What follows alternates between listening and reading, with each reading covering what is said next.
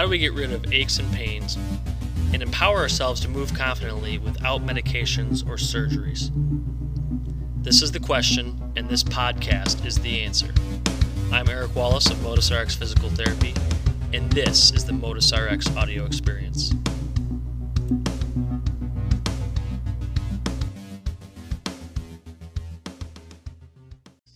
Uh, so, we're going to talk tonight about swing uh, setup posture and how it affects your swing potential. So, like I talked about before, how you set yourself up is probably going to dictate the um, success of the swing. Now, there are instances when somebody can look like who knows what as they set up, and then they make the swing work, and the ball goes where they want, and the impact is pure. Uh, but those are usually your freaks that uh, have really, really good hand-eye coordination um, or just have figured out that their own little quirky way is their way. So um, as we move forward, make sure you're aware that uh, everybody's a little different. Everybody's swing is different. Body body capabilities are going to make things different. But in an ideal situation, when we talk about setup posture, these are some things that are tried and true. Um, so items to consider when we're talking about setup posture. Um, the first is going to be what type of posture do you have through the spine, and we're going to go into that a little bit. Um, C posture, S posture, or a neutral posture. We are all some variation along the spectrum at some point of, uh, of these three. So we'll talk a little bit about what that means, um, how your hip foot rotation and your stance width. If you're not going to spend hours and hours in the gym with me or on your own, uh, there are some minor changes that you can make it set up to probably enhance your turn and your stability as well as uh, power. And so we'll talk a little bit about uh, those those simple changes. Uh, they're not earth-shattering things, but they are uh, pretty helpful. And then in terms of the technique or or setup posture in relation to the ball, again, I'm not going to overstep my bounds, but we're going to talk a little bit about why the distance to or from uh, where you are in relation to the ball on the ground, uh, how that might become more important for you when you're addressing changes to your setup posture. So, uh, when we look at posture in the golf setup, um, we're going to start with C posture. All right. So, uh, C posture, and, and, what we'll do is we'll do a little bit of slide work, and then I'm going to go over some live demonstration of, of, a couple of these things just so it can kind of hammer home a little bit more what we're talking about. Uh, C posture is I hate to say it, but that's going to be a little bit more for our probably older golfer. Um, you know, maybe a little bit more rounded upper back. Shoulders tend to come forward. They don't have to be, you know, stuck at a desk all day with their work, but sometimes that goes hand in hand. And so their upper back is kind of rounded and curved, as you can see in the image. Um, but then that kind of also leaves them with this flat butt effect. So it's almost like they have this big hump in their upper back, but then they don't have any uh, behind, so to speak and really that's trouble uh, troublesome for two reasons. One, if you have that upper upper back kind of roundedness, it makes it very very challenging to develop any ter- type of spinal turn. Um, but also, and and I would almost argue equally as important is if you lose that hinge of the hips, uh, you're really going to limit your your power ability. So. Uh, if you don't have that hinge of the hips and you're basically setting up with a with a flat butt, so to speak, uh, it's like trying to swing a golf club standing upright tall. You're not going to have any power potential. You're not going to be able to use your hips. You're not going to be able to use your core. So that would be that C posture would be an exaggeration. That'd be the one end of the spectrum. Um, and I'll kind of go through in a little bit here a couple different ways to figure out where you are in, in the spectrum. Um, the other end of the spectrum is an S posture. And so admittedly, this is something when I first got into the game. Um, I'm a late bloomer to golf, but played a lot more of the power sports in in high school, and so you know we're going to see a lot of our football players. You know, if you see a power lifter, more of a power athlete that tries to get into golf, they're going to have this S posture a little bit more frequently because what they what they do is they they tend to stick their tail out and get in their power position, and they create create this um, this arching of the lower back. So instead of the curvature being round of the upper back, now it's kind of arched at the lower back, and they're giving themselves this excessive uh, behind, so to speak. Now, what happens here, the trouble with this is it makes it difficult to rotate your spine still, which is true for C posture. but the lower back is now really what's going to be taking on a lot of stress here. So the limitation in, in rotation is probably coming a little bit more because you're closing down joints and soft tissues in the lower back. Uh, a lot of people that have lower back pain with golf typically end up kind of, for whatever reason, defaulting to this posture when I look at their setup posture. Um, and again, the two go hand in hand. Lack of turn is troublesome, but we have a limited engagement of our abdominals and our core muscles, which really results again in a lack of power and lower back pain. The less that you can use your abdominals and your core muscles in the golf swing, the more the stress is going to default onto your lower back. I'll uh, again, I'll keep my eye on the chat here as we go along. Uh, and then we have neutral. So neutral is just um, if you. Well, I'll go over kind of what neutral looks like a little bit here when we do a live feed, but um, neutral is just the in between of those two, right? So we wouldn't have an excessive curve in the upper back. We wouldn't have an excessive arch in the lower back.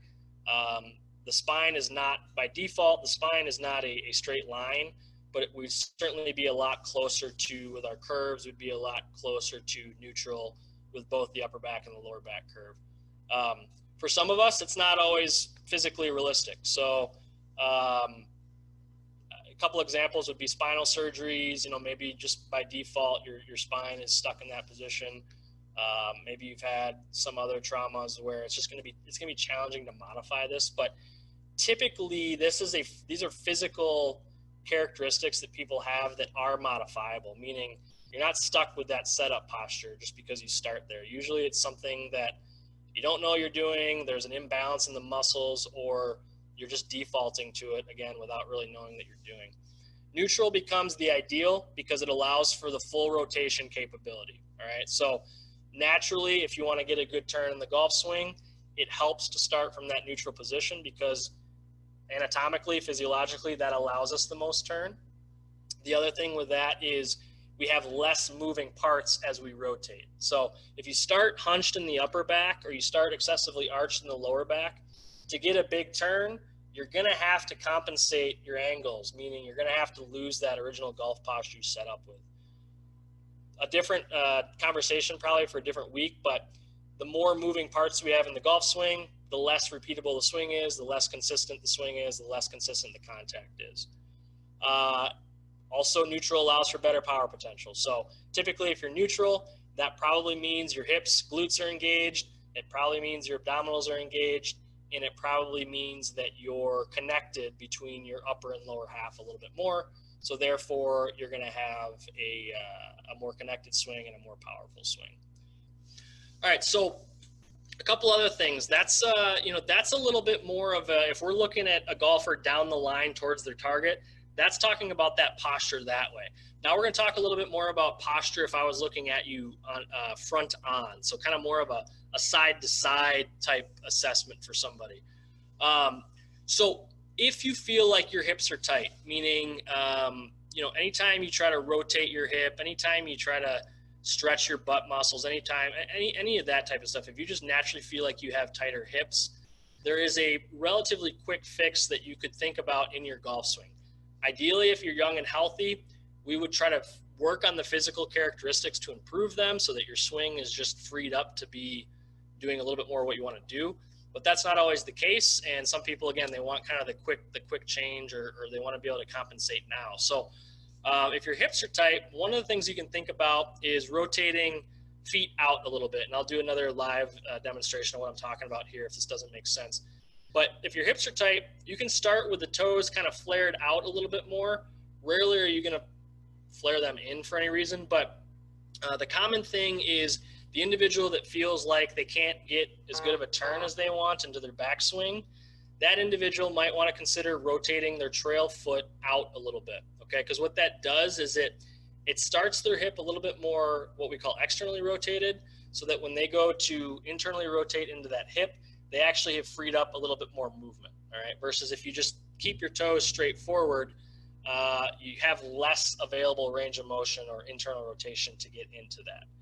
Now that can be common for people. The one that's really common is the lead foot or the lead side individuals that don't feel that strong or stable on their lead side and individuals that feel like they cannot turn into their lead hip uh, because it's too tight, or they have knee pain, or they have hip pain or back pain.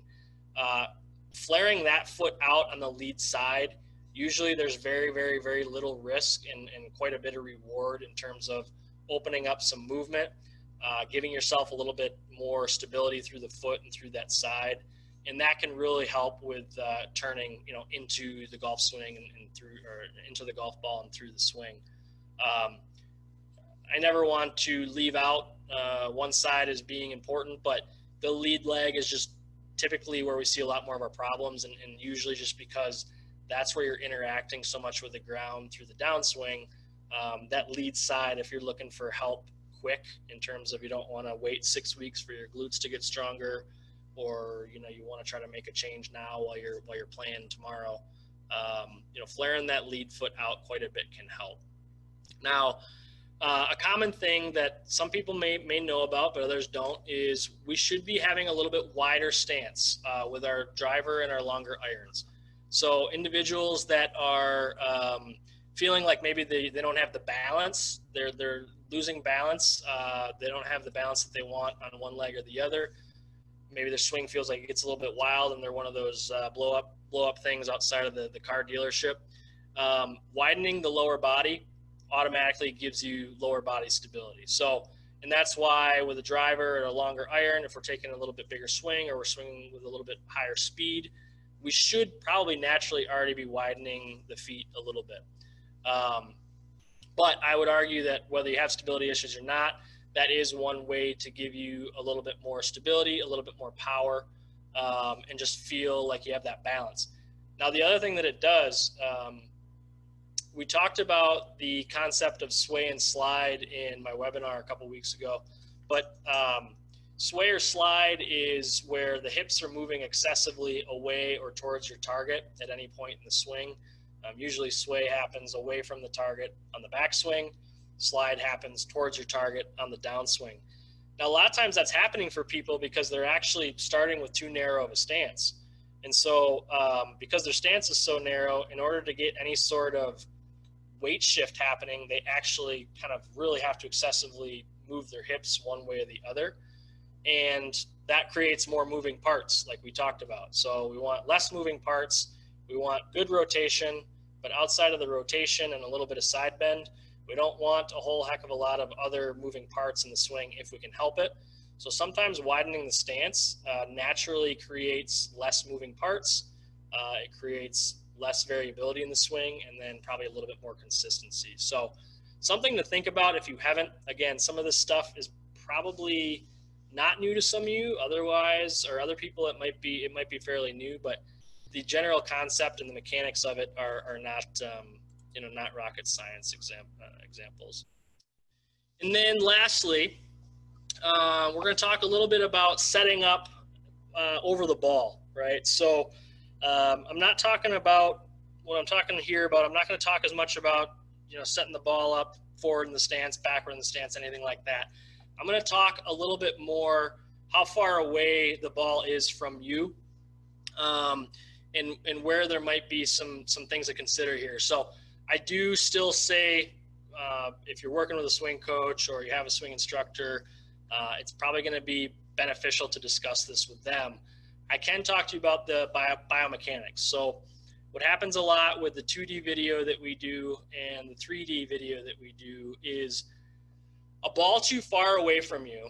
Um, if you just think about what happens is ball too far away from you results in a little bit more of a forward uh, trunk flex to, to, get to get to the ball, right? Uh, and so biomechanics would tell us that because you have that more forward trunk flexion or forward trunk lean, it's very, it's a lot more easy for the club to get vertical on the downswing. So, um, individuals that talk about club path or know about club path, you know, everybody's different. Everybody plays a different ball flight. Everybody uh, has different body characteristics. But ideally, you know, with with some of our clubs, especially driver and longer irons, we don't want to be necessarily coming straight down with this vertical attack and taking a massive, uh, massive crater out of the earth. So sometimes people just, for whatever reason, naturally they, I don't know why, against it, sometimes it's just a comfort thing. This is how we, if you played a sport where you're more used to being in an athletic position or it's just whatever your body defaults to, but if the ball is too far away from you, your trunk comes forward and it's very easy for you to have that, it, it's very easy for that shaft to come back down vertically. Sometimes what that leads to is almost an over the top pattern or an outside to in pattern. If you feel like that's something you struggle with and you haven't thought about this yet, moving the ball closer to you, even as, as scary and awkward as it might sound at times, moving the ball closer to you forces a little bit more of, of true rotation of your body. Um, you're a little more upright, and in order to get to the ball, instead of coming down where you're right on top of the ball and you're coming vertically, you're almost forced to uh, sweep across the ball or maybe a little bit more inside out. Now, some people, again, everybody's different. Um, I'm using this as a suggestion, not an end all be all guarantee.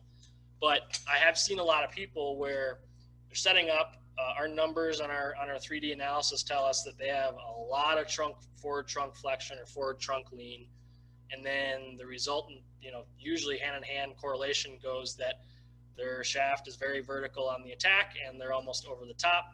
And then they kind of wonder why they have a slice and why they don't have the distance that they want. So when we're talking about setup, make sure you're thinking about some of these things. You could be 100% beautiful. You know, you could be Dustin Johnson physically. And if you're setting up with the ball too far away from you, you're kind of forcing your own hand to probably take on some of these swing characteristics that we don't necessarily want. So Thank you for listening to the Motus RX audio experience. If you would like more information on how to run through a pain to performance transformation in your life, then please go to our website, motusrx.com. That's M O T U S R X.com. And there you can find free guides and helpful information to help you live a healthier, more active lifestyle. And until next time, this is Eric Wallace, and this is the Motus RX audio experience.